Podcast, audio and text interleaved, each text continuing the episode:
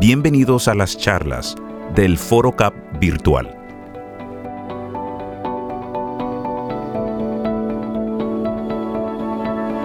Las recomendaciones en cada uno de los países del mundo han sido casi las mismas para enfrentar el nivel de contagio del COVID-19. Quedarse en casa y salir solo cuando sea necesario. Pero, para los inmigrantes que intentan cruzar fronteras, porque están siendo deportados a sus países, en campos de refugiados, o que esperan que se les resuelva su situación migratoria, esto no es solo casi imposible, sino que los han puesto en mayor riesgo de contagio y en una situación de desamparo.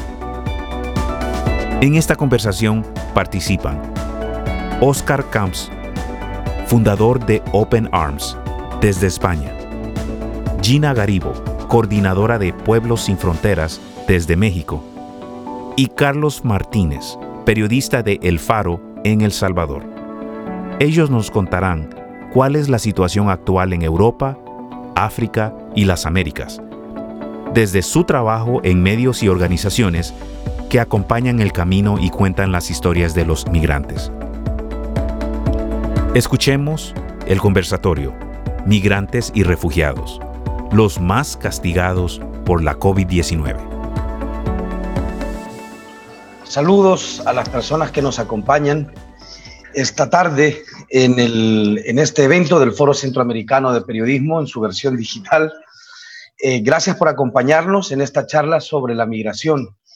Eh, esta vez vamos a conversar con dos personas, eh, con Gina Garibo, que es, es, mexicana, y con Oscar Camps, que es español, ambos miembros de organizaciones que trabajan en el acompañamiento eh, y en la defensa de los derechos humanos de los migrantes. Eh, Gina Garibo es miembro de la organización Pueblos Sin Fronteras, que trabaja en México, acompañando, monitoreando y visibilizando el tránsito de la romería de migrantes centroamericanos que transitan por México hacia los Estados Unidos. Y Oscar Camps, es fundador y director de la organización proactiva Open Arms, que trabajan de eh, hacer lo mismo, de rescatar personas, de acompañar personas y de visibilizar a las personas migrantes que atraviesan el, el, Mediterráneo, el mar Mediterráneo, para conseguir llegar a Europa desde África. A ambos les doy la bienvenida a esta conversación. Es, créanme, un, un verdadero honor poder moderar esta charla con ambos, eh, cuya labor he seguido muy de cerca. Así que eh, bienvenidos al Foro Centroamericano de Periodismo, Gina y Oscar. Hola, muchas gracias por la invitación y por la escucha. ¿Qué tal? Muchas gracias. Saluda Gina y saludo a todos. Saludos, Oscar. Pues bien, comenzamos con esta charla. Comienzo platicando contigo, Gina, y antes me gustaría contarle un poco a la audiencia Em, en qué consiste tu trabajo y cómo fue que, llegué a conocerte. Em, como saben ustedes, el, el, Faro le dio cobertura a la enorme caravana migrante centroamericana que partió de Honduras, de Guatemala y del Salvador en 2018, a finales del 2018. Esa inmensa romería de personas que comenzó a contarse por cientos y que terminó en el norte de México, contándose eh, entre 8 o 10 mil personas, comenzó a viajar por México poniendo un pie en un territorio que apenas conocía y de un territorio que le era enteramente ajeno en su inmensidad, es decir, los migrantes a los que acompañamos, porque tuve la fortuna de dar cobertura a esa inmensa romería, tenían muy poca idea de la geografía mexicana y tenían solo una idea instalada en la cabeza, moverse de sur a norte iban perdidos sin saber exactamente a dónde caminar, eh, qué, qué, tan seguro era ese territorio y además sin tener mayor, mayor idea de cómo llamar la atención para no pasar invisibles atravesando México. En medio de, esa, en medio de ese viaje había una persona, había un grupo de personas dentro de las cuales estaba Gina, que acompañaron esa romería, que les ayudaron a orientarse en México y que les ayudaron a poder interlocutar con los distintos gobernadores o presidentes municipales y con las distintas autoridades. Vi personalmente a Gina acompañar a los centroamericanos a viajar en camiones o a pie con ellos, a dormir en plazas, en parques, en el suelo, a compartir la comida eh, con los migrantes, a orientarlos, a consolarlos y a protegerlos, digamos, de, de, las acechanzas diversas a través de México. Es un gusto, Gina, tenerte, tenerte ahora con nosotros y, y comienzo, si querés, por ahí. ¿Qué fue de la caravana, Gina? ¿Sabes al final eh, cuántas de esas personas consiguieron finalmente llegar a los Estados Unidos? ¿Cómo concluyó ese viaje, ese viaje multitudinario? Bueno, eh, Carlos, pues es una pregunta muy difícil porque involucra a muchos, a cientos de seres humanos, a miles de seres humanos. Eh, muchos de ellos lograron llegar a Estados Unidos, lograron solicitar asilo o empezar sus casos para solicitar asilo. Otros más, eh, viendo esta fortificación del muro después de este 25, eh, no recuerdo bien si fue de noviembre, después de la gaseada que se vivió acá en Tijuana, justo en la línea, justo en la frontera, ¿no? muchos de ellos decidieron también quedarse en México, en pararse, en analizar sus, sus opciones y hacer la vida donde la pudieran hacer, ¿no? Y en ese primer momento México se, se manifestó como, como este espacio. Recordás que hubo mucho estos procesos de regularización por parte del Estado mexicano bajo la lógica de las ferias del trabajo, ¿no? Sí. Eh, y que a partir de esa feria del trabajo se otorgaron eh, cientos, miles de tarjetas, de tarjetas de visitante por razones humanitarias. Eh, lo que estamos viviendo ahora en ese proceso con estas personas es que en plena pandemia, eh, muchas o sistemáticamente esas tarjetas están siendo negadas. En un momento eh, complicado, se está advirtiendo esta producción de irregularización después de que el Estado mexicano inventó un programa para poderlos regularizar, ¿no? Pero es sumamente catastrófico, sumamente hiriente, triste, este, que sea en, este momento de pandemia. Gina, en, en, su momento, por ejemplo, cuando la caravana caminaba por México, eran los últimos días del presidente Enrique Peña Nieto, del PRI en México. Y a días de que asumiera el poder del, del gobierno federal mexicano, presidente Andrés Manuel López Obrador que llegaba con un discurso refrescante, nuevo, eh, y además con unos guiños hacia la, migración, hacia la migración centroamericana que en principio eran amables. Es decir, el, presidente López Obrador, al, tercer intento de caravana, en lugar de esperar a los migrantes con gases lacrimógenos, con muros cerrados, otorgó un montón, eh, miles de tarjetas de regularización para los migrantes centroamericanos que viajaban ha llovido desde ese momento, que parece que fue hace muchísimos años. ¿Nos podrías compartir brevemente, digamos, la evolución de la, postura del gobierno mexicano frente a los migrantes centroamericanos desde aquel remoto momento? Claro, claro, claro, Carlos. Y justo es, es muy interesante. Es muy interesante ver cómo la política migratoria mexicana pasó de esta política humanitaria de brazos abiertos básicamente de invitar a cientos de personas que llegaran al territorio mexicano porque iban a ser recibidos con tarjetas de visitantes por razones humanitarias en mano, a básicamente no dejarles entrar, a tener los contenidos en México. Estamos hablando de una suerte de pasar de una política, de políticas, de, de puertas abiertas, por decirlo así, a una política de extrema contención, de extrema desesperación, ¿sí? Donde justo eso, la espera es un elemento eh, muy utilizado por la gubernamentalidad de las migraciones, ¿no? Para que la gente eh, deje de soñar, la gente deje de anhelar y la gente se pueda quedar donde se pueda quedar, ¿no? La situación ah, ha sido muy, compleja. Ahora, si ya desde hace mucho tiempo teníamos entendido eh, que México se comportaba como la frontera estadounidense, ahora no cabe duda México es la frontera estadounidense en un sentido sumamente amplio. Esta externalización de la frontera eh, está obedeciendo a intereses estadounidenses también mezclados con los, con los mexicanos, ¿no? Donde la moneda de cambio, justo para que no se subieran aranceles a los, a los productos mexicanos, pues fueron las vidas de cientos de miles de personas migrantes. ¿no? De hecho, lo dijo de forma explícita el presidente Trump, ¿no? Es decir, en algún momento se jactó públicamente de que México era su muro. Exactamente. Y, el, y esta construcción del muro que tanto se estaba, o se sigue diciendo en el discurso estadounidense, pues es representado por México, por todo México y sobre todo por la frontera sur de México, ¿no? Parece ser que la Guardia Nacional ahora encarna el muro de Trump en México, ¿no? Que la Guardia Nacional y sobre todo ahora con este decreto presidencial del 11 de mayo, donde, donde las Fuerzas Armadas se van a coordinar con la Guardia Nacional para labores de seguridad, pues queda sumamente expreso ahí que somos el muro, que México es el muro de México, de Estados Unidos, perdón. Oscar, eh, qué gusto tenerte en esta, en esta charla.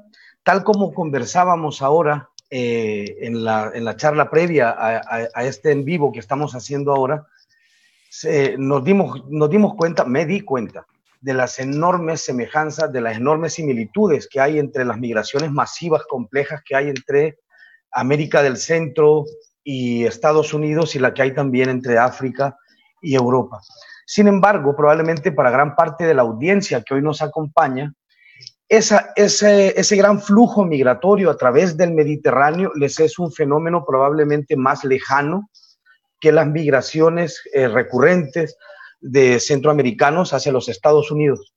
Entonces, eh, me gustaría comenzar diciéndole a la audiencia que em, Oscar Camps funda, una, funda su organización en 2015 a raíz de los sucesivos naufragios eh, de embarcaciones en extremo precarias que pretendían atravesar el Mediterráneo por sus distintas rutas y crea una organización que a su vez eh, consigue poner en el mar una flota de barcos que se dedican a buscar estas embarcaciones precarias a punto de naufragar y a rescatar gente en el mar.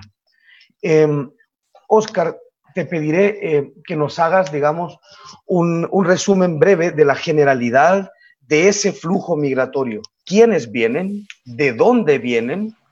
¿Y hacia dónde pretenden llegar y bajo qué condiciones? Gracias, Carlos, por la presentación eh, y gracias a Gina por exponer con, tanta claridad lo que ocurre en Centroamérica y en el muro de Trump, ¿no? que ha convertido a México. La verdad es que, el paradigma de la migración no, es local, yo creo que es universal. Eh, no estamos hablando de un problema puntual de, México, de Centroamérica, sino estamos hablando de un problema del planeta.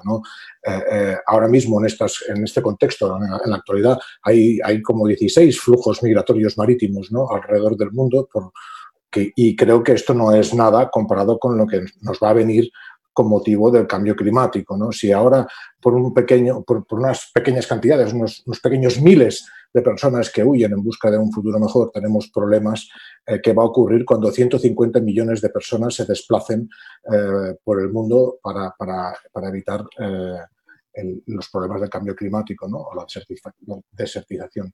Eh, en, nuestro caso, en, Europa, bueno, tenemos muy cerca un continente, el continente africano, que son 54 países aproximadamente, eh, algún estado eh, que hay todavía pendiente, que, depende de otro, pero en base son 54, son, son 1.230 o 1.320 millones de, de, africanos.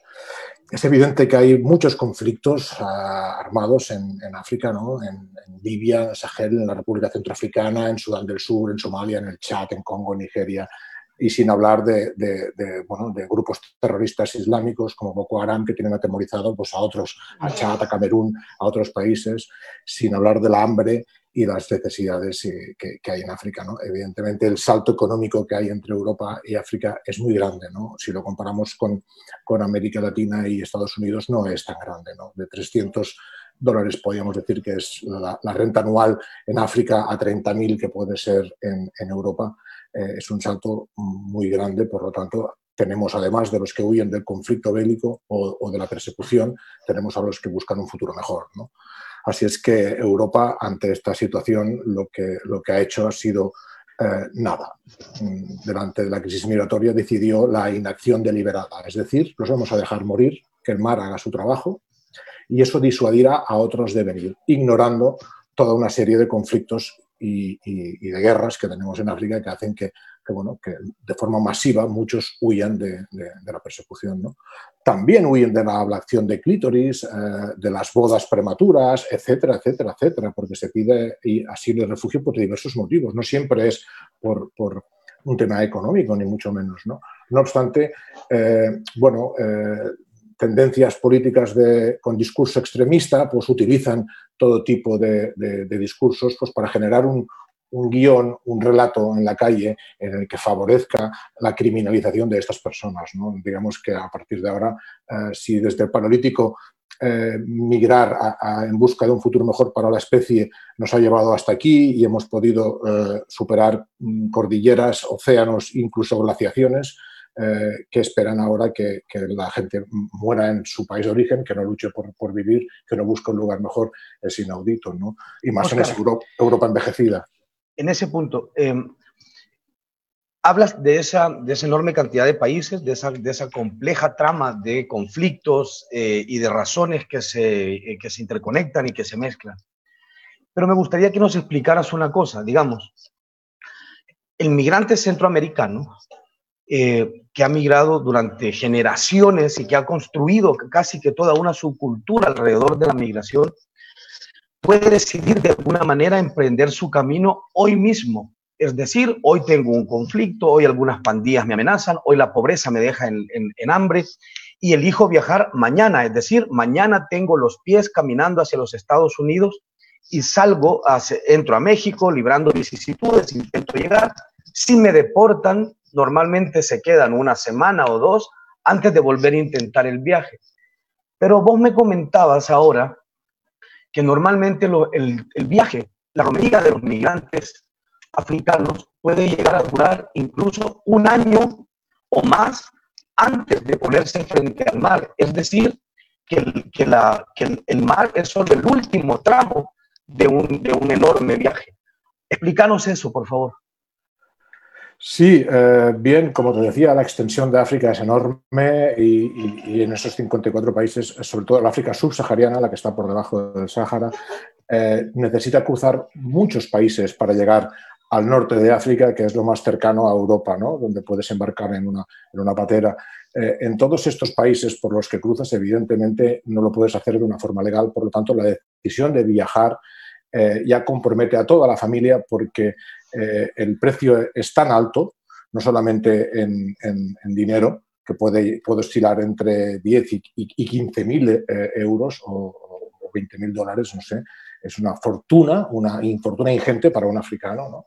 para toda su familia en general, o, quizá para todo un pueblo que, o una aldea que decide enviar al más preparado al norte de Europa sin saber que en la primera frontera va a caer en manos de una mafia, porque evidentemente cruzar esa frontera no se puede hacer de forma, no se puede hacer andando, así es que eh, va a quedarse eh, seguramente retenido en esa frontera durante meses si no, si no es asesinado o si no muere en el desierto o si no muere en la siguiente frontera y en la otra y en la otra, así sucesivamente hasta llegar al Sahel, al desierto, que lo tiene que cruzar. Son cinco días que lo cruzan en un vehículo, a, merced de unas mafias que están perseguidas incluso por, por milicias europeas, que, que, si los encuentran en medio del desierto les van a acusar de tráfico, por lo tanto son capaces de abandonar a todas las personas que van en su vehículo en medio del desierto para que no les atrapen con gente a bordo, o sea que la vida de estas personas apenas importa.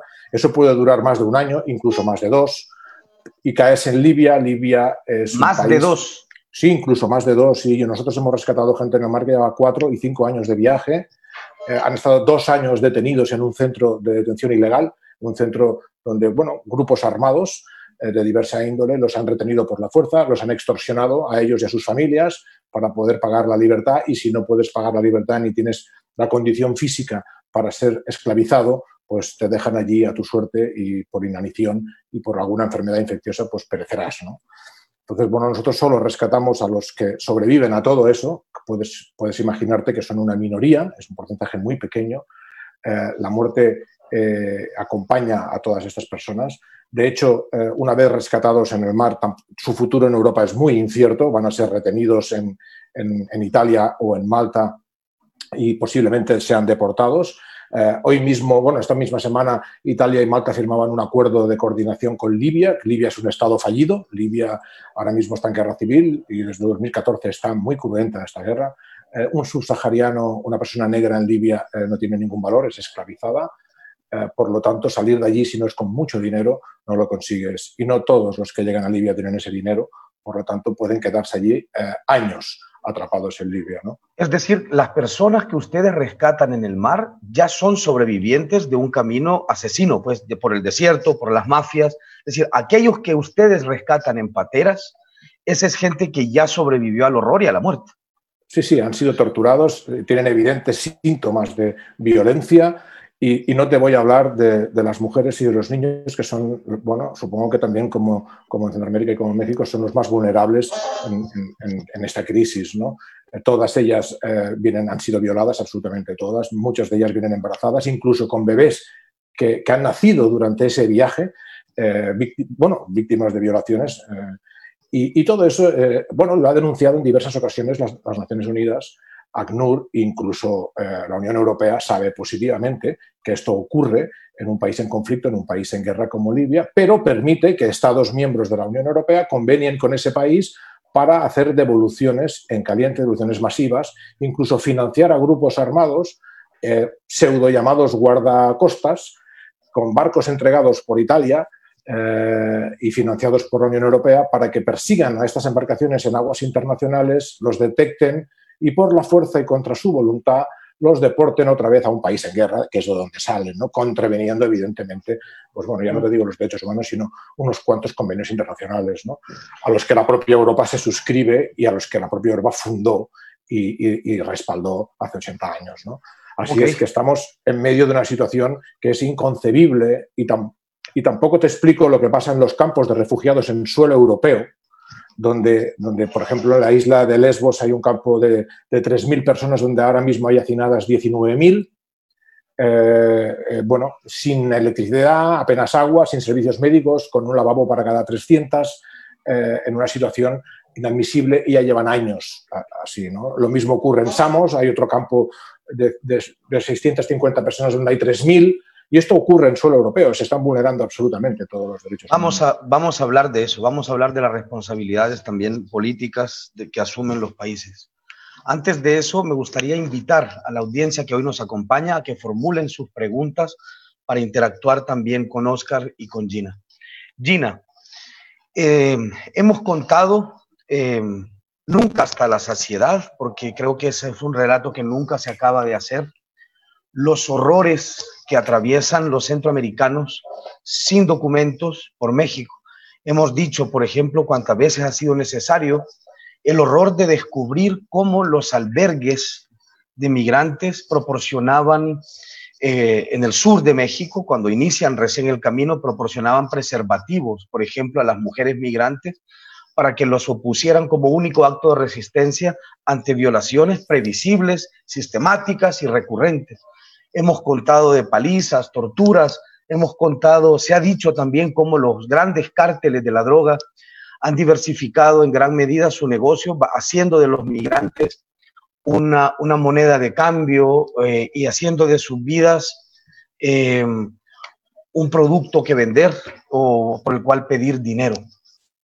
La pandemia que vive el mundo ahora ha alterado estas condiciones de tránsito antes de meternos a lo meramente legal, es decir, a las modificaciones eh, legales y a los limbos legales eh, en México y en Estados Unidos.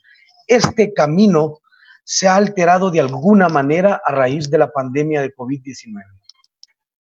Eh, sí, Carlos.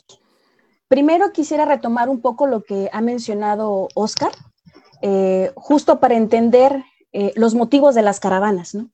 No podemos dejar de vista que en México hay, o que en México se encarnan distintas rutas de la muerte para las personas migrantes, ¿no? Esto que tú acabas de decir, Carlos, los riesgos, los abusos, las violaciones, los secuestros, los feminicidios, los asesinatos, eh, donde básicamente son perpetrados por actores gubernamentales, actores del crimen organizado, actores en solitario, ¿no? O sea, la situación es sumamente compleja. Entonces, las caravanas justo eh, se crean para que las personas puedan recorrer de forma acuerpada estas rutas de la muerte, para que las personas que están siendo expulsadas por violencias, por precariedades, adviertan en su camino de la muerte esperanzas, porque el afán de la vida es lo que les motiva, ¿no? A que se muevan, a que salgan. Y lo que, con lo que nos estamos encontrando ahora es que entre estos acuerdos gubernamentales, pues parece ser que mm. la vida de las y los migrantes no importara, que la vida de los solicitantes de asilo no importara, que la vida de los refugiados en México no importara. Em, un, un, caso muy concreto es como México, después de haberse declarado en emergencia sanitaria, puso atención a la vida de los migrantes hasta más de un mes después. ¿sí? Tenemos, por ejemplo, el caso de las estaciones migratorias que estaban en condiciones de hacinamientos, cientos de personas, sin acceso a revisión médica, sin la posibilidad de poder tener ellos eh, las medidas de la sana distancia tan recomendadas por las autoridades sanitarias mexicanas, ¿no? Eh, lo que tenemos ahí o lo que se vivió ahí en varias este, estaciones migratorias fue que muchas personas buscaron manifestarse, buscaron em, que se visibilizara que ellos también estaban en riesgo por el COVID, porque el COVID no, no reconoce de nacionalidades, no reconoce de papeles migratorios, ¿no? O sea, arrasa, ¿no? Y de eso tenemos que salir todos juntos. Entonces, lo que vivimos, eh, lo que vimos fue que muchas personas empezaron a, amotinarse para resguardar su, salud, para poner el ojo en el gobierno.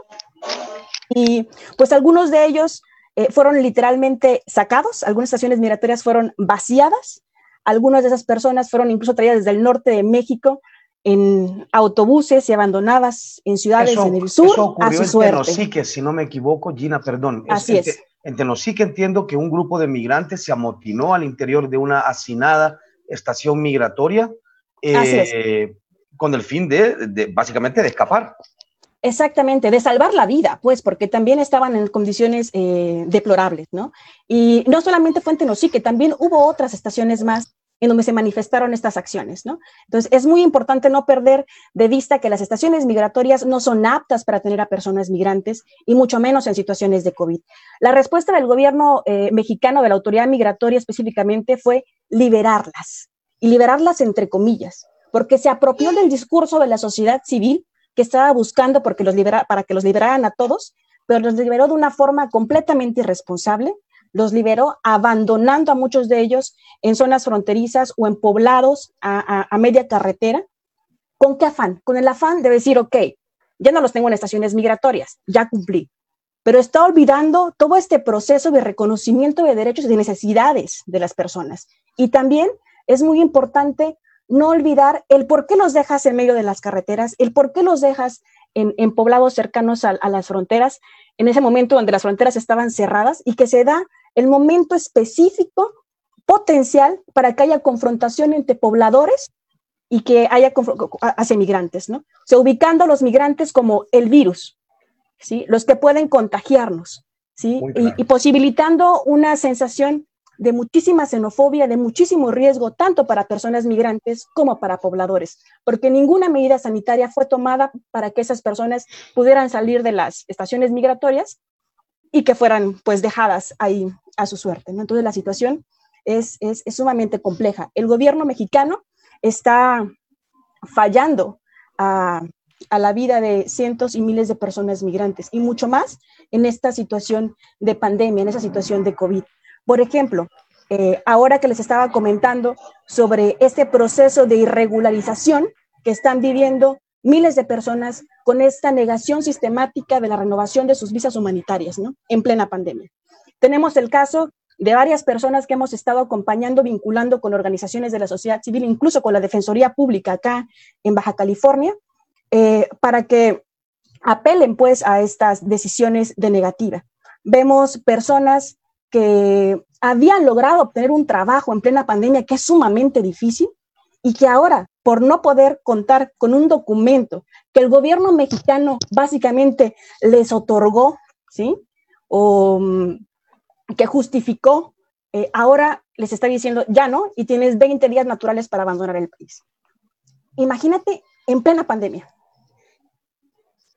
La crisis, la incertidumbre, el miedo, el no saber si tienen que irse, no saber si van a pelear sus casos, no saber este, si migración va, va a responder, pero mientras la vida continúa y tienen que pagar renta, tienen que pagar alimentos, es, es sumamente complicado, ¿no? Gina, antes de que comenzara esta pandemia, eh, la parte en que nos quedamos, porque la pandemia de COVID-19 tiene la enorme eh, fuerza de gravedad como para barrer casi cualquier tema de la agenda pública. Es decir, pareciera que los migrantes han desaparecido, pareciera que las violaciones a derechos humanos, pareciera que esas rutas tenebrosas han desaparecido. En la parte que nos quedamos en América Central fue donde los, los tres países que más expulsan personas hacia Estados Unidos, Guatemala, Honduras y El Salvador, firmaron acuerdos de tercer país seguro, es decir, es, un delirio pensar asociar a El Salvador, a Guatemala o a Honduras con la palabra seguro. Em, sin embargo, estos países se comprometieron a recibir migrantes que están en proceso en Estados Unidos de distintas nacionalidades en nuestros países centroamericanos. Pero me contabas también vos de que de facto México aceptó convertirse en tercer país seguro bajo un protocolo MPP eh, en el cual los Estados Unidos toman a todas las personas que hayan llegado hacia su frontera sur y las devuelven a México para que estén ahí. Eh, entiendo que había cerca de casi 70 mil personas que están esperando sus procesos en cortes estadounidenses varadas en México. Explícanos eso, por favor.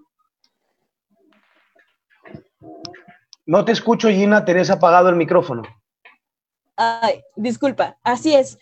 Justo este programa bajo su eufemismo de protocolo de protección a migrantes, que de protección no tiene absolutamente nada, sino todo lo contrario, em, es muy complejo, eh, está provocando sufrimiento en miles eh, de personas.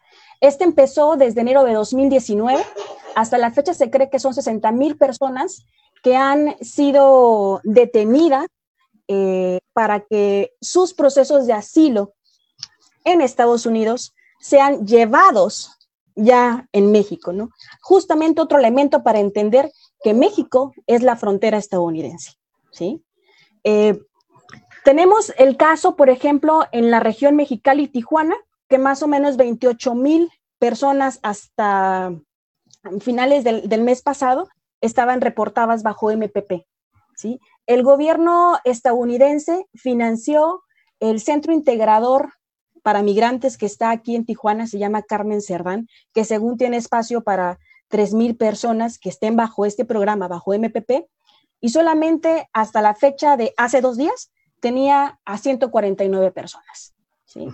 Eh, pagando todo un elefante blanco enorme que cuesta miles de dólares, eh, pero como e, e, esta suerte de, bueno, yo te estoy regresando a mis solicitantes de asilo de territorio, yo voy a hacer algo para que ellos estén ahí teniendo un, un, techo, ¿no? Pues ni siquiera las personas están yendo a esos lugares porque no confían en las autoridades, porque están en una en, un lugar sumamente alejado de la frontera, te quita de esta dinámica de, apoyo y de solidaridad de redes eh, para migrantes ¿no? y, para, y para solicitantes de asilo.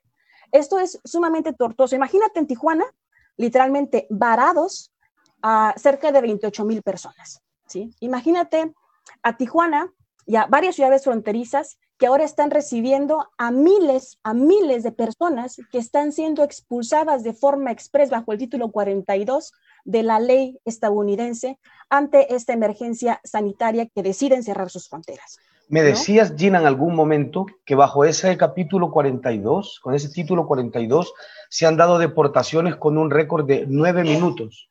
Así es, en, del otro lado del país, este, más hacia, hacia, el Golfo, hacia el Golfo, se tiene identificado algunos casos donde en menos de nueve minutos las personas estaban siendo detenidas por autoridades eh, migratorias estadounidenses y regresadas a México. ¿Qué institucionalidad cabe en nueve minutos? ¿Qué ley cabe en nueve minutos? Ninguna.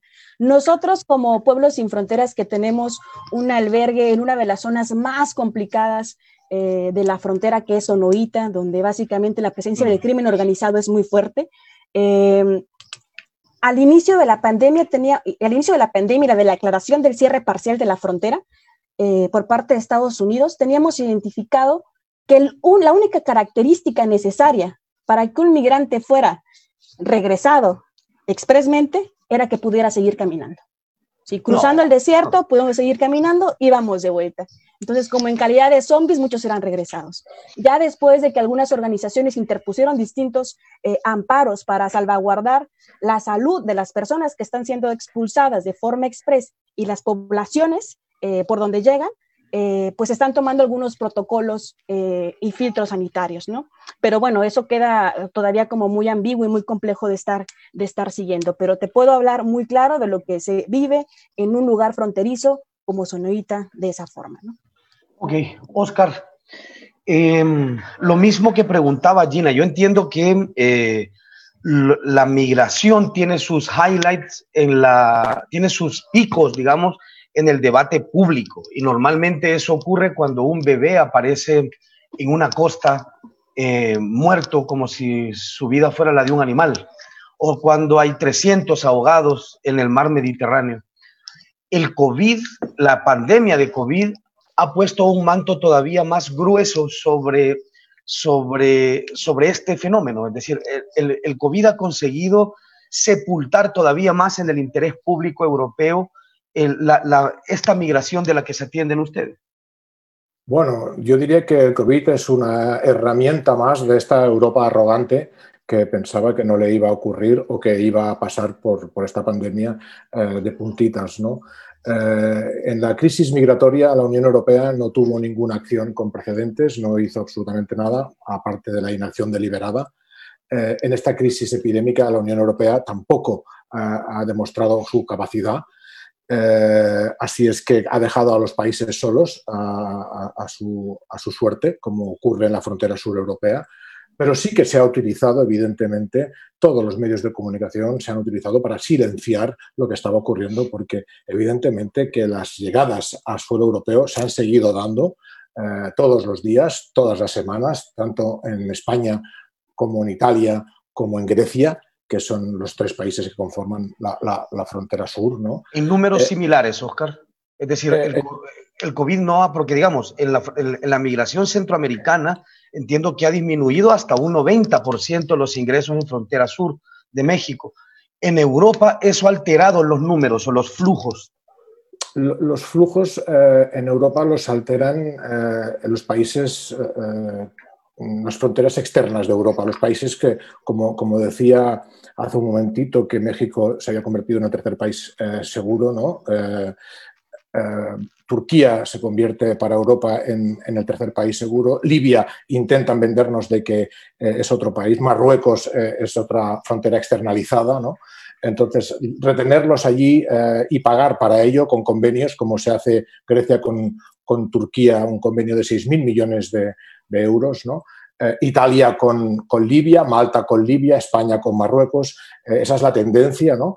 Eh, pero bueno, sí que es cierto que, se, silencian las llegadas, aunque han disminuido un 50% respecto al año anterior, todavía no ha llegado el verano, pensar que el cruce aquí es por mar, por lo tanto se aprovechan las condiciones meteorológicas favorables, los momentos favorables, en invierno no es tan proclive como en el verano, pero no obstante, para que tengamos un, una cifra, un dato, eh, el COVID eh, a, día de hoy eh, creo que está sobre 500.000 muertos mundiales, ¿no? Pero es que en África entre 500.000 y 600.000 menores de 5 años mueren cada año por neumonía, ¿no? el, ébola está allí, el SIDA está allí, la media de edad de ese continente es de 18 años, eh, en fin, no los va a parar el ébola, ni muchísimo menos. No, no, el ébola no, no, no ha reducido, ay, perdón, el, COVID no ha, reducido las salidas. Eh, el miedo a morir es mucho más alto que el de sufrir una pandemia que tiene un, entre un 1 y un 3% de mortalidad. ¿no? Así es que lo que sí que hemos hecho ha sido aprovechar todos los medios de comunicación habidos y por haber para hablar eh, inagotablemente sobre el COVID, sobre la situación. Y bueno, también, eh, también tenemos que recalcar que, que, por lo menos en España, eh, nuestra gente mayor, nuestros ancianos, han sido las víctimas más vulnerables de esta, de esta pandemia y también ha sido eh, flagrante el abandono en el que, en el que han estado. ¿no? Y ya te digo que esa arrogante Europa eh, que ni siquiera ha velado por los suyos, que, que no, no, nos hemos protegido o hemos pensado que lo que pasaba en Asia pasaba en Asia y que aquí llegaría de otra manera, pues, pues lo hemos sufrido. ¿no? Pero ahí está, siguen llegando. Eh, teníamos 700 personas en el mar hace pocos días, hace dos, tres días. 450 fueron deportados contra su voluntad otra vez al país en guerra, donde van a ser eh, esclavizados, encerrados, encarcelados y, pues, posiblemente torturados, ¿no? Y que lo intentarán, evidentemente, si mientras les queden fuerzas y recursos, ¿no? Por lo tanto, nosotros debemos estar allí, en el medio del mar, poniendo el foco mediático en el medio del mar, llevando periodistas a bordo de nuestros barcos en todas las misiones para que no se deje de hablar de este tema, para avergonzar a los dirigentes y a la Comisión Europea de lo que está ocurriendo, porque son, eh, bueno, son acciones determinadas la de no hacer nada y, que no haya una operación ni civil ni militar en el mar que pueda proteger a, las vidas en peligro, porque eh, eh, hay algo que diferencia, hay un pequeño matiz que diferencia entre las dos corrientes migratorias. ¿no? Eh, allí las caravanas protegen, en el mar no, en el mar la masividad hunde, por lo tanto, cada uno hace lo que puede como puede, pero tenemos las aguas internacionales entre Europa y África, eh, aguas internacionales que no son internacionales, por lo visto. La Unión Europea eh, considera que son inmigrantes ilegales los negros que están en aguas internacionales en peligro.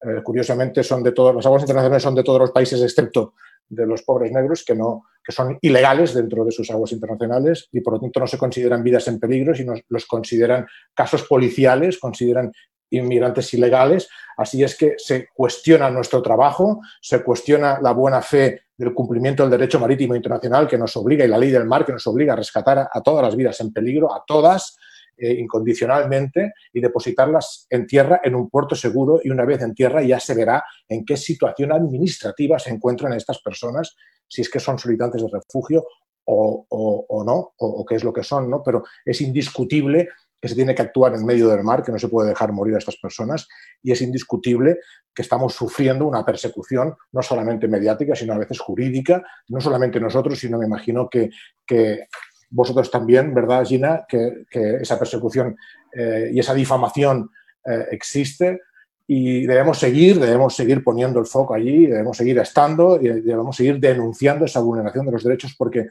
hoy en día lo hacen con mucha impunidad desde Estados Unidos, desde la Unión Europea, eh, pero yo creo que dentro de unos años se juzgará, alguien pasará por el Tribunal de la Haya porque hay mucha responsabilidad en bloquear barcos humanitarios sabiendo que el flujo más mortífero del, marítimo más mortífero del planeta está en el Mediterráneo y evitando que esos barcos estén en el mar, eh, lo que estás garantizando es una muerte segura. ¿no?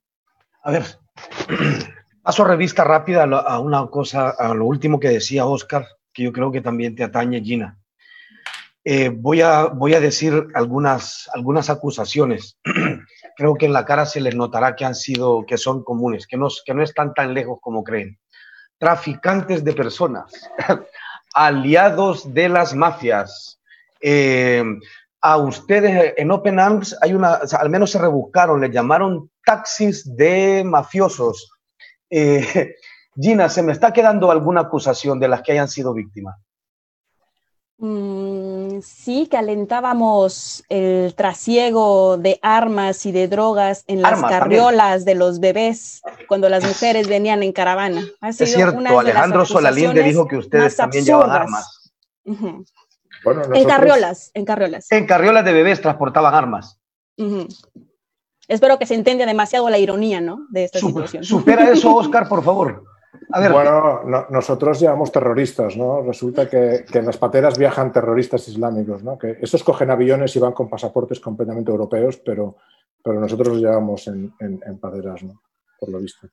A ver, ambos. Em, es decir, es patente la animadversión, por ejemplo, que los gobiernos tienen hasta organizaciones como ustedes, les criminalizan, les intentan hacer parecer como en el, narcotraficantes, eh, transportadores de armas en carriolas de bebés, al parecer, transportadores de terroristas.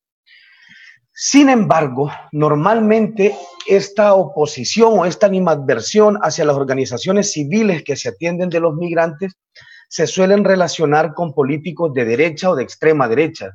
Eh, tu amigo Salvini, Oscar, o por ejemplo el PRI en, en México, da la impresión, o, da la impresión de que un cambio en el signo político de los gobernantes iba o, tiene la, la, capacidad de transformar esta, este discurso o la acción o la inacción de los gobiernos. En México hoy gobierna un presidente de signo izquierdista que de hecho ha hecho de ser un, un liberal o un progresista su, la manera en la que se autodefine. En España, Oscar, hay una coalición ahora que presume ser de izquierda también. ¿Eso altera de alguna manera la relación de ustedes con sus gobiernos? Gina. Uy, es una, es una pregunta compleja, Carlos. Eh, te puedo, les puedo compartir que, que yo voté por Andrés Manuel López Obrador. Yo estuve muy contenta cuando, cuando Andrés Manuel eh, llegó a, la presidencia después de varios intentos y después de varias corruptelas que le robaban el triunfo.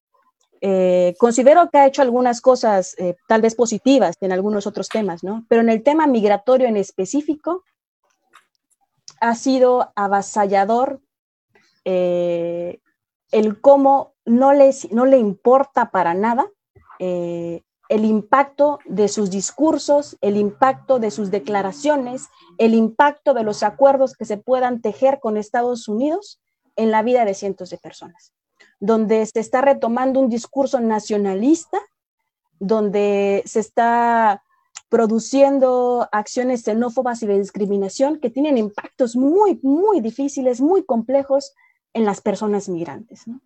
Em, nosotros como Pueblos Sin Fronteras en, este, en, este gobierno, pues vivimos un intento de judicialización por la acción humanitaria del director de la organización, eh, de, Irineo, Mujica. Eh, el año pasado, justo días después de las reuniones entre gobierno mexicano y gobierno estadounidense para resolver el tema de aranceles, eh, para resolver el tema del TEMEC y demás, eh, donde se acordó que, México iba a contener a cientos de migrantes de forma más, más abierta, eh, se vino pues la detención del compañero Irineo Mujica eh, de Pueblos Sin Fronteras y la detención del compañero Cristóbal Sánchez de Cultura Migrante. lo que notamos ahí fueron unas carpetas de investigación armadas por la Fiscalía de una forma de, una forma abrupta. Tú lees cada párrafo de, la investigación o de la carpeta de investigación y notas que son, que hay información ahí que es abstraída de Internet y que básicamente mezcla distintas caravanas que mm, solamente tiene una, una cronología y, un y, una, y una explicación del territorio donde eh, supuestamente los compañeros llevaron a cabo eh, algún tipo de delito, pero la forma en la que están armadas es en viles mentiras, ¿no? Em, vimos pues que el quehacer humanitario o la, defensa de derechos humanos, el acompañamiento a personas migrantes, poniendo el cuerpo de por medio, eh, lo que estaba generando fue un intento por parte del gobierno mexicano de coyotizar esas acciones para después criminalizar. En México, la ayuda humanitaria, la defensa de derechos humanos, no está criminalizada, ¿no? Eh, pero se dio e, e, esta suerte de coyotizar, de hacer ver mal eh, la imagen de las organizaciones que acompañan caravanas en terreno, eh, de desalentar toda esta suerte de solidaridad que se teje a través de las rutas migratorias, de que quien se atreva a ir documentando, quien se, atreva a ir caminando al costado de las caravanas va a correr el riesgo de ser catalogado como coyote. Eh, ¿y, cuál es la intención esta? De aleccionar, de aleccionar a, muchos defensores que están interesados en acompañar, en acuerparse con estos cientos de personas migrantes para que sus cruces por las rutas de la muerte de México sean lo más seguras posible, ¿no? Em, el que se criminalice una forma de, de migrar que obedeció justo al, contexto que se vive en México, ¿no? Ante más crimen, pues la gente obviamente buscaba salvaguardarse, ¿no? Se, juntaban. Em, vimos con esta coyotización, después criminalización, intento de judicialización, pues un desgaste muy fuerte, ¿no? Eh, no, paraban las notas que, que, citaban a Pueblos sin Fronteras como los grandes traficantes. Em, y eso sí que no lo habíamos visto en otros, en, otros gobiernos, por donde también hubo, hubo, hubo caravanas, ¿no? Pero obviamente quiero reconocer que el éxodo de 2018 fue completamente distinto a las caravanas que, que se habían precedido. Entonces, sí, sí, el, yo, yo, no quiero decir que corresponde a una determinada visión o color del partido que esté en el gobierno, ¿no? Sino a este apretar por parte del gobierno estadounidense al gobierno mexicano y que el gobierno mexicano dijo, ok, aquí está, el paquete de migrantes a cambio de no incremento de aranceles y de un TEMEC adecuado a nuestros intereses. ¿no? Eh, es, es, es muy complejo, es muy complejo. Oscar, entiendo que con ustedes ha pasado algo similar más allá de la ironía con la que jugábamos anteriormente, entiendo yo que ambos, que ambas organizaciones han sido sujetas a persecución, han sido sujetas a mm, desprestigio eh, y a difamaciones recurrentes. Entiendo que incluso, Oscar, a ustedes les han tenido que lidiar con engorrosos procesos judiciales en los que han tenido que invertir dinero que por lo tanto dejan invertir en el rescate de personas o en la visibilización de, las personas, eh, de los africanos que viajan hacia, Europa. ¿Eso ha cambiado de alguna manera con los cambios de gobierno en, España, en Italia? Es decir, hay más aproximación, hay mayor apertura, hay diálogo posible. Bueno, eh, como decía Gina con AMLO, eh, nosotros, yo puedo decir que, tanto hay, hay unos políticos eh, en la oposición y hay otro tipo de político en el gobierno. ¿no? Había un Pedro Sánchez y un Pablo Iglesias en la oposición y ahora hay otro Pedro y otro Pablo en el gobierno. ¿no? Nos hemos visto muy apoyados por ambos en la oposición. Cuando Italia nos perseguía, nos, judicializaba y nos detenía el barco argumentando motivos administrativos, pero luego hemos sido bloqueados por el propio gobierno en campaña electoral eh, porque nuestra, nuestra actividad, nuestra acción no daba votos. Eh, en todo caso, se los daba la extrema derecha porque eh, alimentaba un discurso xenófobo de la extrema derecha y por lo tanto era mejor bloquearnos administrativamente durante unos meses, aún sabiendo que perecerían cientos de personas durante esos meses y así, y así ha sido. ¿no? El desgaste no, no solamente ha sido, como dices, por acciones judiciales, que sí, eh, sino ha habido muchas campañas. O sea, enfrentarte al populismo del gobierno es enfrentarte a, todas las herramientas mediáticas de un gobierno. ¿no? Es decir, eh, yo no puedo competir con, todo lo que nos han hecho, ¿no? tanto desde Italia y desde España, cuando, cuando ha sido el momento de acusarnos.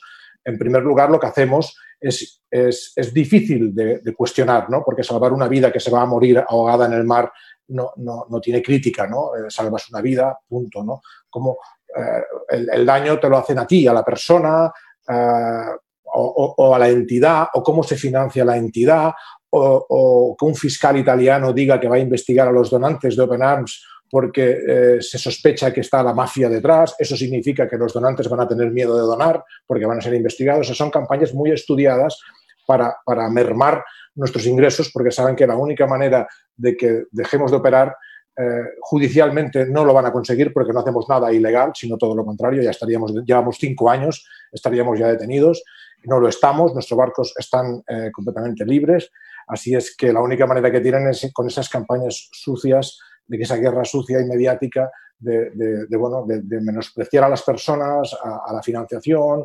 o, o, incluso llegar a confeccionar un discurso que decir que nuestro barco es un pull factor en medio del mar, es un punto de atracción, que los traficantes los lanzan porque saben que nuestro barco está allí en una extensión tan grande como Alemania, de 350.000 kilómetros cuadrados de mar, donde cruzan por ahí 97.000 barcos mercantes al año, unos 250 barcos al día, resulta que nuestro barco es un pull factor, ¿no? Pero bueno, ese es un discurso que cala, que cala en según qué lugares, en según qué, que, grupos políticos y, merma y dificulta y sumado a las acciones judiciales, que evidentemente el litigio con Salvini es, algo carísimo, pero, pero, esperemos poderlo llevar a, la justicia italiana por, lo, que, por lo que hizo. Eh, seguimos estando allí porque nosotros, nuestra financiación viene por la donación popular. Nosotros somos una respuesta popular a una inacción deliberada de, de la Administración. No queremos perpetuarnos en esta acción, si lo que queremos es que la Administración lo haga. En, cuanto ellos lo hagan, lo monitorizaremos y veremos que lo hacen, dejaremos de hacerlo nosotros, pero mientras tanto eh, hay que seguir. ¿no? Y, bueno, como yo le diría a, AMLO, igual que a Pedro Sánchez, ¿no? que hacen falta políticas valientes y si, estamos realmente en la izquierda, lo estamos cuando estamos en la oposición y también lo estamos cuando estamos en el gobierno. ¿no?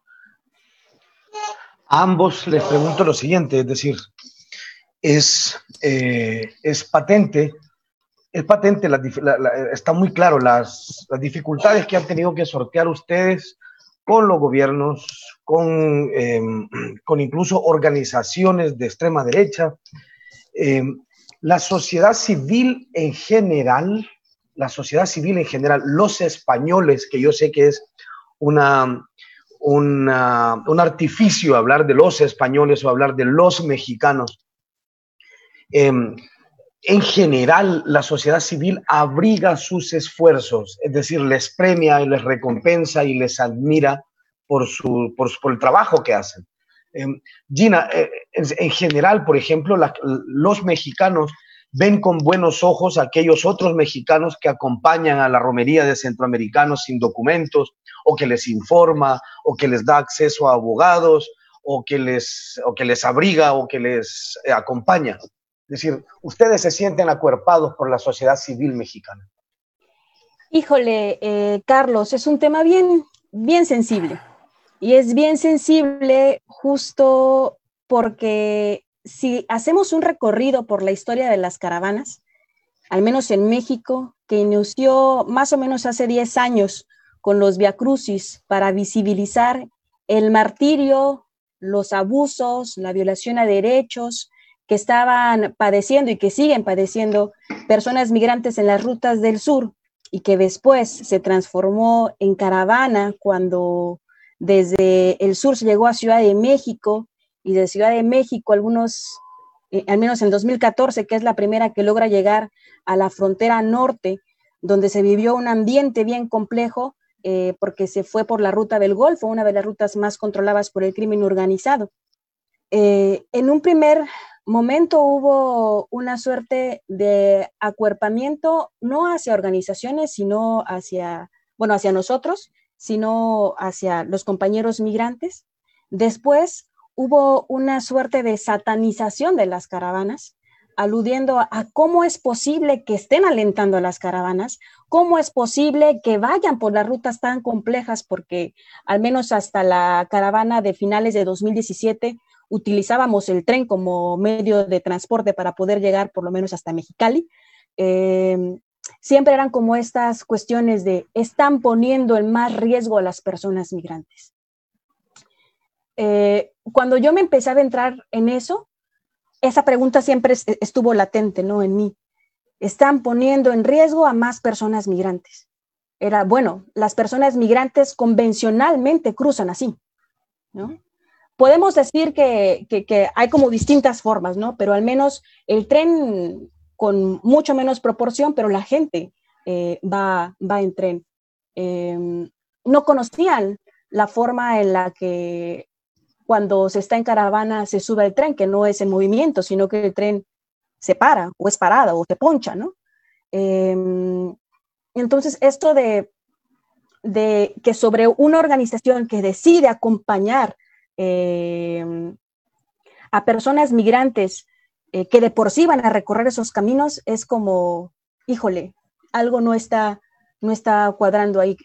Y esta reflexión yo la, tomé sobre todo a partir de conversaciones con compañeros migrantes. Recuerdo aquí en, una, e, e, un departamentito que estábamos rentando, tú, teníamos varias reuniones, conversaciones eh, de amistad, eh, también de preocupaciones, ¿no? Eh, sobre lo que se podía hacer más adelante. Y un compañero me preguntó, ¿qué hace un defensor de derechos humanos si no es acompañar directamente dónde están los migrantes? Y nosotros así de, bueno, tienes razón. Entonces, intentando en ningún sentido ir orientando ni modulando, este, pues tenemos que acompañar, ¿no? Si esa es nuestro, nuestra misión, nuestro objetivo es acompañar. También mucho, mucho tiempo, como mexicana, este, me estuve cuestionando en cuál es mi papel en las caravanas, cuando escuchaba yo entre toda la gente que querían solicitar asilo en Estados Unidos y que la maquinaria de asilo este, estaba dando muy pocos positivos, eh, que la maquinaria de asilo destroza vidas también. Yo estaba, bueno, estoy contribuyendo a, que más personas vayan a esta maquinaria de asilo. Y también hablando con compañeros, hablando con migrantes, fue el de nosotros vamos a ir con ustedes o sin ustedes. Entonces, eh, nuestro papel básicamente es el de facilitar información, el de eh, eh, hacer conexiones con otras organizaciones que son expertas en ciertos temas. Por ejemplo, en la caravana de primavera de 2018, en Puebla, se tuvo una tipo clínica legal donde abogados estadounidenses y abogados mexicanos eh, acudieron a dar talleres sobre el tema de solicitud de asilo en Estados Unidos y el tema de solicitud de la condición de refugiados en México, justo para que las personas eh, tuvieran enfrente de sí eh, mayor información para que hicieran las decisiones eh, más correctas para ellas, ¿no? Y voluntarios todos, Gina, te pregunto, todos, esos, esos, abogados estadounidenses y mexicanos que acudieron al llamado de la caravana no cobraron nada. No, todo fue voluntario. Y eso fue en primavera de 2018 en Puebla, eh, donde con el padre Gustavo Zárate se, pudo hacer uso de la iglesia de la Asunción para que en una iglesia se dieran este, varios talleres, ¿no? Eh, de forma eh, general y también atención personalizada a algunos casos, ¿no? Eh, y, también para las personas que dijeran, bueno, ya no quiero continuar mi camino hacia Estados Unidos, mm, creo que no es el momento de solicitar asilo o, ya no, tenían la opción de quedarse en México, ¿no? Y de empezar algunos trámites ya e, en, la Ciudad de México, en Puebla, o donde ellos, ellos decidieran, pero para evitar como este tortuoso recorrido, ¿no? Em, no obstante, la crítica era constante de, bueno, aquí vienen estos otra vez en caravana, ¿no? Bueno, aquí van a los albergues y ponen a los albergues este, a trabajar a marchas forzadas, sin recursos. La intención en ningún momento fue poner eh, en aprietos a los albergues. Incluso en algún momento eh, se les hablaba para, ver si tenían eh, capacidad de recibirnos. en otros se decidía ir mejor a parques o espacios públicos incluso alentando mucho la autosuficiencia ah, de, comida. Teníamos una, una cocina móvil en un, en, un, momento, que nada más eran ollas eh, y, y, una parrilla, ¿no? Para empezar a, a, cocinar en cualquier lado donde se pudiera. Incluso era el tesoro de la caravana, ¿no? La cocina va primero para cuando lleguemos podamos comer en, en algún lugar. hasta ese momento sí hubo este sentir de crítica eh, por parte de algunas organizaciones, incluso algunos, eh, supe que había la intención de sacar algún comunicado eh, como poniendo el dedo sobre la organización Pueblos Sin Fronteras en que no está haciendo lo correcto y que está poniendo a migrantes en riesgo, pero alentaba a que se diera apoyo a las personas migrantes, ¿no? Siempre, siempre, como haciendo esta, esta diferencia. No, no obstante, yo considero que mucho de esto cambió con el éxodo. Y justo porque el rostro del éxodo fueron mujeres, fueron niños, fueron familias completas. Ahí es cuando muchas de las organizaciones de la sociedad civil ya no están o, ya no estaban con esta óptica de se está haciendo lo incorrecto, ¿no? Sino que, bueno, tenemos que entrarle, tenemos que entrarle. Hay una pregunta específica para vos, eh, Gina. Eh, eh, Matías Montalvo nos pregunta cómo acompaña Pueblos Sin Fronteras a las familias cuando en una caravana o en los centros penitenciarios uno de sus miembros muere. Uf, bueno, nosotros tuvimos el caso de una persona que fue atropellada. Bueno, aquí quiero hacer mucho la distinción, ¿no? Las caravanas que, en las que nosotros eh, tomamos como un, papel más de organización, donde hubo incluso talleres de, preparación, donde hubo eh, ejercicios de autodefensa no violenta de migrantes, donde se tuvo por lo menos, tuvo una semana en, Tapachula, este, eh, dando información sobre temas de asilo, sobre temas de refugio, lo complejo que esto, que esto es, lo difícil que esto es, eh, dando recomendaciones sobre qué llevar cuando vamos caminando, qué llevar cuando vamos en tren, etcétera. Eh, pues eso no se tuvo oportunidad de hacerse en el Éxodo, ¿no? Porque en el Éxodo justo venía de San Pedro Sula, ¿no? Entonces tiene otras, otras connotaciones completamente distintas, ¿no? No fue como un ejercicio, una pequeña caravana que, al menos en los dos ejercicios caravaneros previos al éxodo, no había en una primera más de 500 personas y en la segunda cerca de 2.000 personas, ¿no? Entonces, sí había como la, capacidad de poder eh, hacer un trabajo más de base con las compañeras y los compañeros miembros de las caravanas, ¿no? Eh, pero en el éxodo, pues esa, esa oportunidad no la tuvimos y incluso nunca la buscamos, ¿no? Porque el éxodo tenía su, propia fuerza, ¿no? El éxodo tenía su propia esencia, que era pues ser eh, transgresor desde sus lugares de origen, pero no transgresor desde una forma negativa, sino transgresor para por poder recorrer caminos acuerpados, juntos, ¿no? Y este, responder mm, estos controles, de, controles fronterizos, ¿no? Em, durante las caravanas que Pueblos Sin Fronteras acompañó directamente, nunca tuvimos un caso de alguna persona que se haya, bueno, que haya perdido la vida. Eh, durante el éxodo, yo, yo llegué ya cuando estaban en Pijijiapan, eh, y durante el camino supe de algunas personas que, que sí, desafortunadamente habían perdido la vida. Eh, una persona que, que, si no me recuerdo, fue, fue atropellada, es la que más tengo Mm. ahora en la, en, la, en la mente, eh, y que les tocó a alguno de los compañeros de Pueblos Sin Fronteras está como cerca del, del, lugar donde se llevó eso, ¿no? O donde sucedió eso. Y era pues inmediatamente dar aviso a autoridades, inmediatamente eh, buscar que, que, se supiera quién era la persona, buscar como vínculos familiares por si este, venía acompañado o no, etcétera, ¿no? Es como responder desde un ámbito meramente solidario y desde un, una, una, una vinculación con autoridades para que pues hicieran todos los, los trámites pertinentes, ¿no? Ok. Eh, lamentablemente el tiempo se nos, se, nos está, se nos está yendo. Yo me quedaría platicando con ustedes dos hasta, hasta, hasta entrada la noche.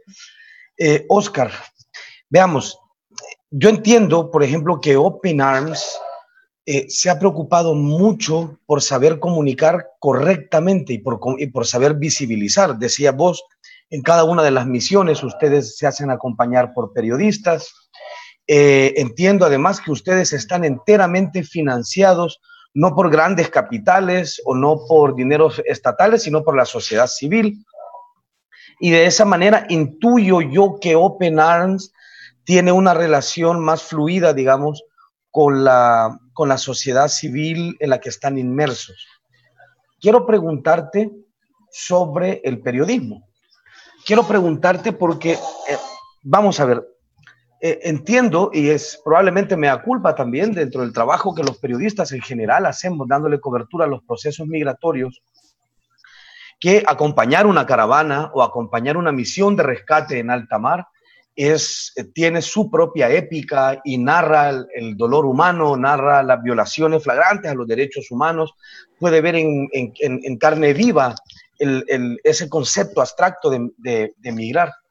Pero pareciera que una vez que ponen los migrantes los pies en territorio continental o que ponen los pies en Italia o en España, se convierten ya no en materia de derechos humanos, como hablábamos ahora con, con, con mi director José Luis Sanz, sino que se convierten ahora en temas migratorios y parece ser que pasan a ser parte de otra sección en los periódicos o de otra narrativa eh, distinta a la que se cuenta cuando estás acompañando grandes gestas como las caravanas migrantes o como los rescates en alta mar. ¿Cuál es tu percepción en general del tratamiento, eh, de la responsabilidad con la que el periodismo aborda estos fenómenos, Oscar? Bueno, Carlos, eh, no solamente llevamos periodistas a bordo, también llevamos políticos, ¿no? Y deberías imaginarte y ver la cara que se les queda cuando, cuando estamos en medio del mar y, y tenemos un rescate, ¿no? Eh, yo creo que es el denominador común, tanto de los periodistas como de los políticos, el ver que la situación viene forzada y que si no se interviene va a haber decenas o, a veces centenares de muertos. ¿no? Es, innegable, lo ves allí, están con el agua al cuello, incluso a veces ya hay cadáveres a bordo y la situación es, muy forzada, ¿no? Eh, es indiscutible. Allí no hay nada que discutir, se tiene que actuar y nadie tiene la menor duda. La duda la tienen los periodistas o algunos eh, algunos periodistas en tierra o algunos políticos en tierra que no han vivido y olido la muerte como la hemos vivido y olido nosotros. ¿no? Entonces, aquí eh, en tierra es cuando a veces de forma tendenciosa eh, criminalizar a la acción ¿no? o, a las personas. ¿no? Es que dicen, están rescatando, se van a la costa libia a buscar eh, inmigrantes ilegales. Mm, no, ese enunciado no, no, tiene nada que ver con la realidad. ¿no? Estamos en aguas internacionales a la espera de que se nos active para intervenir en un rescate. ¿no?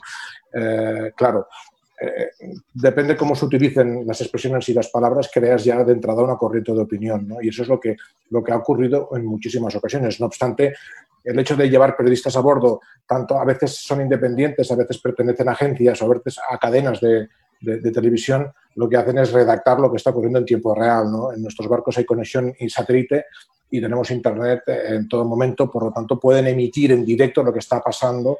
Eso ocurrió este verano pasado cuando tuvimos el altercado con, el ministro del Interior italiano, con, el señor Salvini, que teníamos la televisión española a bordo del barco y estaba cada día en los telenoticias dando la, la información veraz de lo que está ocurriendo. Entonces, es, es prácticamente eh, muy difícil de, tumbar todo, todo, este discurso. ¿no?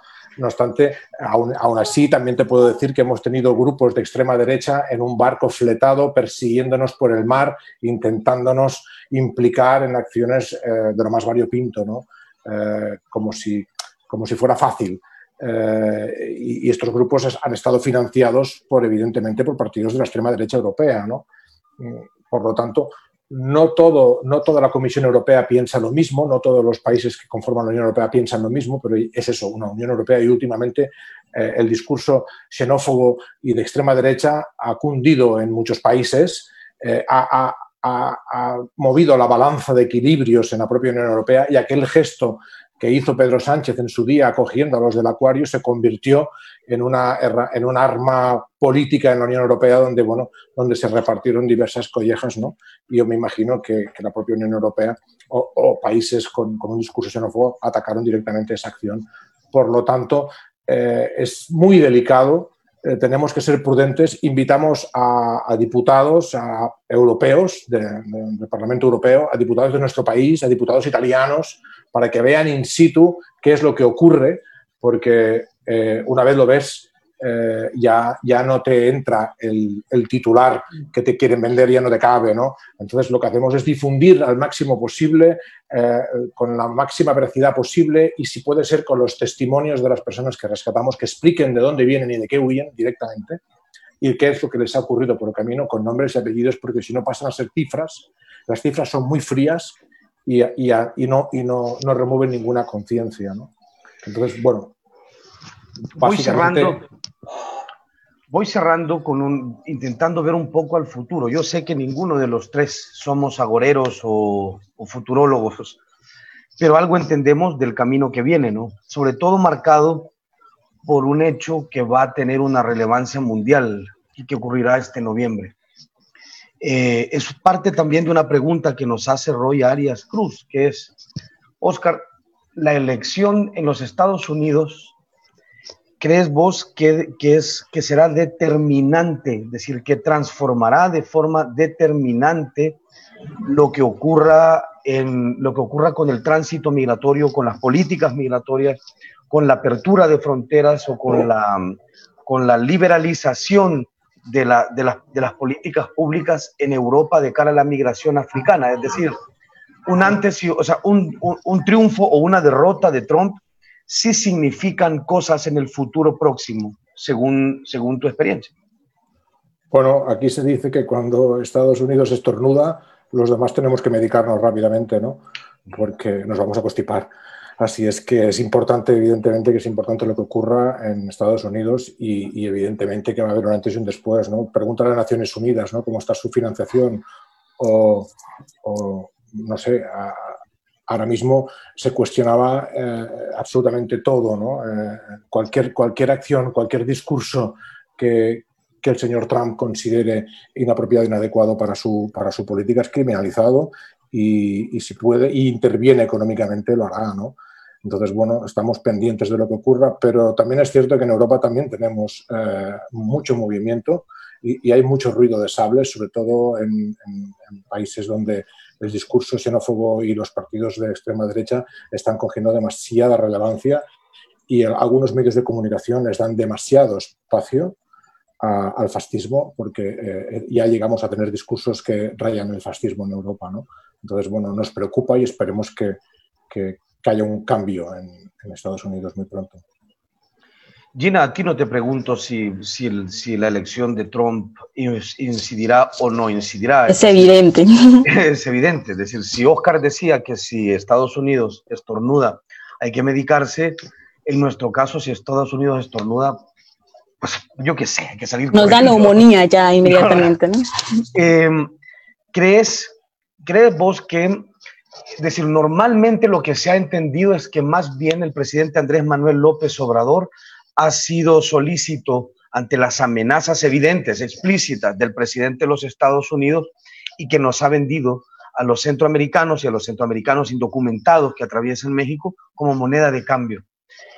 ¿Crees que ese es el factor? Es decir, ¿crees que si sale el presidente Trump de la presidencia de los Estados Unidos, veremos un Andrés López Obrador más parecido al Andrés López Obrador candidato a retomar las promesas o los gestos viejos, tendrán más margen de maniobra o que, o que simplemente esto, eh, esto es irreversible, es decir, las presiones de Trump son irreversibles en lo que queda de sexenio para AMLO. Bueno, no sé si me voy a escuchar muy esperanzadora, pero voy a ser lo más honesta y lo más transparente eh, que pueda. Yo considero que sí, que si Trump no estuviera eh, con este discurso xenófobo, con este discurso eh, discriminador, el gobierno mexicano tendría como más oportunidad para representar una política migratoria que va más ad hoc como a los valores que dice representar el actual, el actual presidente de México. Eh, no quiero dejar de mencionar que cuando se dio el acuerdo entre México y Estados Unidos en junio de 2019, donde los migrantes fueron la moneda de cambio, migrantes centroamericanos particularmente, hubo una frase que resonaba mucho ah, en las cúpulas gubernamentales, ¿no? implica que México esté perdiendo soberanía, como en estos vocabularios convencionales de ciencia política y demás, ¿no? sino que se tiene soberanía en lo verdaderamente importante para México. Eh, advertía pues que el tema migratorio no, no era de relevancia, no era de interés y que era la moneda de cambio y de negociación, pues justo a partir de compartir frontera pues con el, con el país eh, que más personas migrantes atrae, ¿no? Eh, compartir frontera con, en, este corredor migratorio sumamente dinámico, donde muchas personas buscan eh, solicitar asilo ahí o ser absorbidas pues por su economía. Mm, quiero, antes de que terminemos, dejar claro que esta política fronteriza, esta política migratoria estadounidense en tiempos de COVID representados en el uso del artículo 42 con la expulsión de migrantes centroamericanos principalmente y mexicanos a, México, esa expulsión este, express. Em, es una política abiertamente racista y discriminatoria. Es una política que usa el tema del COVID como justificante para eh, para fortificar las fronteras. Es una política que intenta situar en el otro, en el extranjero, eh, el virus mismo. Eh, por ejemplo, no podemos dejar de ver que el, fin de semana pasado eh, el presidente Donald Trump tuvo su primer rally de campaña electoral, donde justo el uso del cubrebocas no, era, no era una disposición obligatoria. ¿Qué mensaje da esto? El mensaje da, el mensaje que se da es que el riesgo no está en Estados Unidos, el riesgo no está en Estados Unidos, que el COVID se está enfrentando y se está más o menos ahí este, controlando en Estados Unidos, sino que el riesgo de contagio viene desde fuera, viene desde el otro lado de la frontera, viene de los migrantes, viene de los solicitantes de, refugio, de asilo, perdón. Eh, por eso vemos que esta, este, eh, esta medida bajo el título 42 que implica que en la, en la ley eh, de Estados Unidos por medidas sanitarias se puede cerrar básicamente la frontera, ¿no? según se cierra la frontera parcialmente para viajes no esenciales. y no fue esencial las cientos y miles de personas que básicamente están entre la vida y la muerte, ¿no? Eh, no fue esencial para ellos, pero sí es esencial reactivar la economía, sí es esencial tener los rallies eh, para campañas electorales. Muy claro. otra cosa es que la frontera está cerrada solamente vía terrestre, vía aérea, si puedes llegar a Estados Unidos, al menos desde México. Entonces, esta es una política abiertamente en contra de los solicitantes de asilo eh, y es una política abiertamente racista y abiertamente clasista. ¿no? Em, no puedo, Oscar, dejar de preguntarte esto, aunque el tiempo se nos esté acabando. Pareciera que cuando Estados Unidos, cuando pasa algo en Estados Unidos, el resto del mundo se ve para bien o para mal afectado por ello. Así serán las elecciones de noviembre, sin ninguna duda. Sin embargo, por ejemplo, a raíz del asesinato del señor Floyd en Estados Unidos se ha levantado una enorme eh, visibilización de un problema histórico en la sociedad estadounidense en particular, que tiene que ver con el racismo, con la opresión policial a, las a los afroamericanos, pero no parece, y, y parecen haber encontrado algunas réplicas mediáticas o discursivas en el mundo, pero esta ira o esta indignación no parece alcanzar para cubrir a estos negros que vienen en patera desde África y que mueren por decenas o por cientos o por miles. Em, ¿Ves esperanza en esto? Es decir, ¿crees que este, este estornudo de la sociedad estadounidense alcanza para contagiar, digamos, a la sociedad europea de indignación frente a, las, frente a la muerte de otras personas, eh, de otras personas negras? Por, supuesto, por supuesto, Carlos, que, este caso ha, removido aquí también en Europa, ¿no? Evidentemente que ha removido muchas conciencias, incluso las políticas, ¿no? Porque yo, lo reflejé en un tuit en redes sociales en el, que, en el que decía que, bueno, la muerte de Freud era una acción premeditada y luego la muerte de miles de africanos en el mar es una inacción premeditada de la misma Unión Europea, ¿no? Es la, es la misma causa, la muerte, ¿no? Y, estoy muy de acuerdo en que, en que es necesaria una respuesta eh, civil, de la sociedad civil, ¿no? Eh, porque estábamos hablando cuando empezábamos esta, esta conversación de que esto es un problema global, es un problema universal, ¿no? Y como cualquier problema universal, nosotros necesitamos el compromiso de la, de la sociedad civil y el respaldo de la sociedad civil porque esta lucha eh, no se puede seguir sin este respaldo de la sociedad civil. ¿no? Es necesario presionar a la, a la, clase política, a los dirigentes políticos, a los estamentos políticos para garantizar el asilo y el refugio ¿no? y, para que esta situación eh, cambie. ¿no? Y no cambiará si no sacudimos la conciencia de la población civil. Y, y esto es un, un, fenómeno que es, que es que es indispensable, ¿no? Eh, igual que es la educación, ¿no? Yo creo que, eh, se resolverá en, décadas venideras y sobre todo tenemos la responsabilidad de la educación, de la sensibilización y de la educación de nuestros hijos, ¿no? Porque ellos van a escoger a los nuevos dirigentes políticos, ¿no? A ver si, este compromiso nos llega, ¿no? Porque al fin y al cabo la responsabilidad no es de la clase política, sino es de la propia ciudadanía que tiene que ser consciente a quién encarga la responsabilidad política, ¿no? Leernos los programas es indispensable y hacer cumplir los programas a nuestros dirigentes políticos también es indispensable, ¿no? Y, y hacerles cumplir la ley, porque ahora mismo, eh, por lo menos en, en, en Europa y, y, en Estados Unidos también y en México, eh, lo que flaga eh, es, es, que estamos contraviniendo los derechos humanos y muchísimos convenios internacionales que estamos todos suscritos en ellos, ¿no? Pues bien, lamentablemente se nos ha quedado el tiempo, se nos han quedado temas en el tintero, pero creo que eso es, creo que eso es bueno, porque al menos tenemos excusa para tenerlos en El Salvador en el próximo Foro Centroamericano de Periodismo en persona. Creo que, creo que no me equivoco si, si digo que, que, que para el periódico, para el Faro, para el Foro Centroamericano de Periodismo, sin ninguna duda, es un, es un gusto y es un honor tenerlos a ustedes personalmente me permito decirles que creo que cuando acompañan a un migrante asustado atravesando México hacia Estados Unidos o cuando rescatan a personas que están a punto de ahogarse en el mar, nos salvan a todos un poco como especie.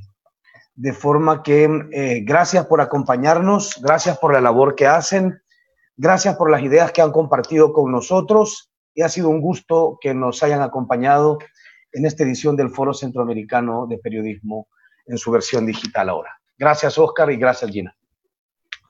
Eh, gracias y permíteme decir que el honor es, es mío de participar con una entidad como la vuestra, como el Faro, que es un referente y con el compromiso y, y, con la seriedad con la que investigáis. Y ahora mismo yo creo que es uno de los referentes de, del periodismo uh, uh, hispanoamericano. ¿no? O sea, un honor para mí y, y, muchas gracias, Gina, y un honor haber estado a tu lado. Hasta luego. Sí, muchísimas gracias, Carlos. Muchísimas gracias al Faro. No puedo olvidar esa cobertura que dieron durante parte del éxodo. Fue de vital importancia lograr transmitir otras narrativas, no, transmitivas, no, no, no narrativas xenófobas ni discriminatorias, ¿no? sino lo que se vive literalmente en el terreno. Eh, gracias por el espacio, aunque sea virtual. Fue una pena que se haya tenido que hacer de esta forma por las circunstancias. Eh, un gusto conocerte, Oscar. Espero que en, en otras circunstancias eh, nos podamos conocer en persona. Saludos a quienes nos han acompañado, gracias y hasta el próximo video. La versión en video de los podcasts los encuentras en nuestro canal de YouTube Forocap. Forocap Virtual es una serie de actividades en línea del Foro Centroamericano de Periodismo organizado por el periódico digital El Faro de El Salvador, escenario para el mejor periodismo también interdisciplinario, que te dará un panorama sobre temas urgentes e importantes. Queremos conectarnos con distintas sociedades y desafiar a las audiencias hispanohablantes desde Centroamérica. Acompáñanos desde el 11 de mayo al 11 de diciembre en tres actividades mensuales. Escucha de nuevo y comparte nuestras transmisiones. Sigue en nuestras redes sociales, Instagram, Facebook, Twitter y YouTube. Forocap, donde las ideas convergen.